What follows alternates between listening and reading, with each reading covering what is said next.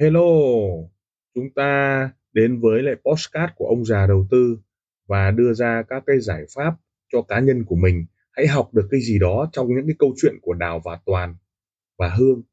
Hãy chọn lựa cho mình cái tư duy an toàn, tư duy đội nhóm, tư duy bảo vệ tài khoản cho mình hay là một chiến lược giao dịch cho mình.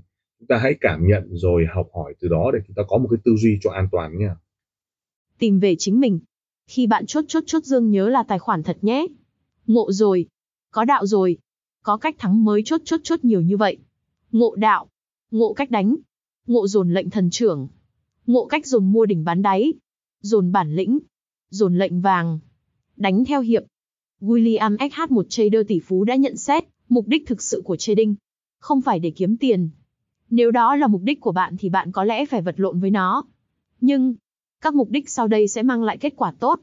Nếu mục đích của bạn là trở thành một trader thượng thặng, bạn sẽ làm tốt. Nếu mục đích của bạn là sử dụng trading làm thước đo sự trưởng thành của bản thân, bạn sẽ làm tốt. Nếu bạn chỉ yêu công việc trading và đó là lý do bạn tham gia thì miễn là chính bạn vẫn muốn tiếp tục làm việc đó, bạn sẽ làm tốt. Theo kinh nghiệm của tôi, những mục đích trên là những động lực chính mang lại thành công trong trading. Thật ngẫu nhiên là tôi đã chọn mục đích sử dụng trading làm thước đo sự trưởng thành của bản thân, từ vài năm trước nên giờ đây tôi thấy được SH nhận xét thật đúng. Đắn. Đạo trading không chủ trương vật lộn với nghề trading để mau làm giàu mà chỉ ra con. Đường thoát khỏi sự trói buộc của nó mà thực chất là trói buộc do mỗi người tự tạo ra. Hàng ngày trader chúng ta phải đối diện với các thị trường tài chính biến hóa liên tục, tạo ra vô số tình huống cần phải ra quyết định liên quan trực tiếp đến tài sản của chúng ta. Trong thử thách ấy, bản ngã của chúng ta bị va đập mạnh mẽ và bộc lộ muôn mặt của nó, kéo theo hàng loạt các phiền não.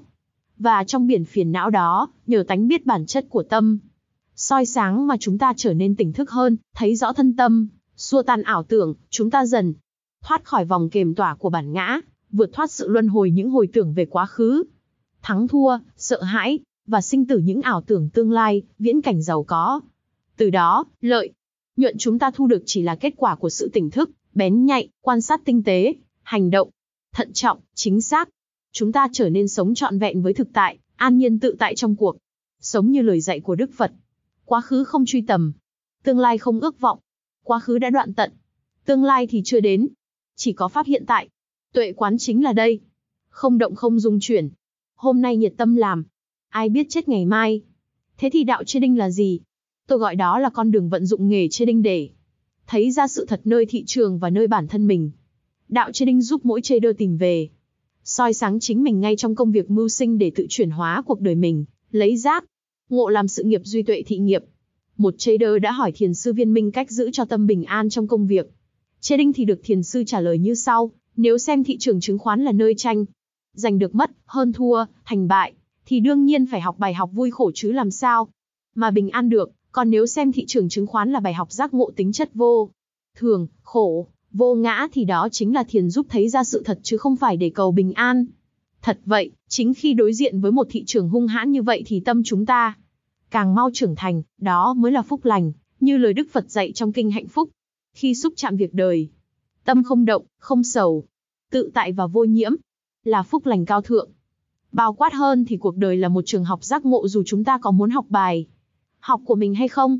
Giác ngộ giải thoát không phải là đạt được một chân trời lý tưởng an toàn trong thường, lạc, ngã, tịnh, mà chính là nhận chân bản chất của đời sống là vô thường, khổ não, vô, ngã và bất tịnh để không còn chỗ cho cái ta chấp thủ bám trụ. Khi không còn chỗ để bám trụ, thì bạn mới buông cái ta đối kháng để đón nhận trọn vẹn bản chất bất toàn của đời sống một. Cách vô ngại, đó chính là thái độ nhẫn nại đích thực. Nhờ đó mọi phiền não mới thực sự chấm. Dứt để bạn có thể ung dung trong ràng buộc, tự tại giữa khổ đau với một nụ cười an nhiên, vô, úy. Cuộc sống, quả thật, đầy phiền não khổ đau, nhưng đó cũng chính là môi trường tốt nhất. Cho giác ngộ giải thoát, đúng như một danh ngôn, cảnh khổ là nấc thang cho bậc anh tài, là kho tàng cho người khôn khéo và là vực thẳm cho những kẻ yếu đuối. Và thật là thông minh, chính xác khi nói rằng, con người là kẻ học nghề, mà thầy là nỗi ê chề đớn đau. Không ai tự biết mình đâu. Nếu chưa từng trải đớn đau nhiều bề, Đau khổ chính là liều thuốc đắng kỳ diệu nhất có thể loại trừ được bệnh tà kiến và tham ái. Nếu tà kiến và tham ái không đưa đến khổ đau, thì không bao giờ bạn thấy được đó là những thái độ sai lầm. Vậy cuộc đời là một trường học giác ngộ mênh mông vô tận. Và những vị thầy lỗi lạc nhất chính là những khổ đau mà bạn gặp phải trong suốt đời mình. Những vị thầy tận tụy này không ngừng chỉ cho bạn thấy những sai lầm trong cách sống, cách ứng xử, để bạn có thể biết cách điều chỉnh nhận thức và hành vi nơi chính mình, giúp bạn phát huy được những đức tính cần yếu như nhẫn nại, yêu thương, cảm thông, chia sẻ. Lời cảm ơn.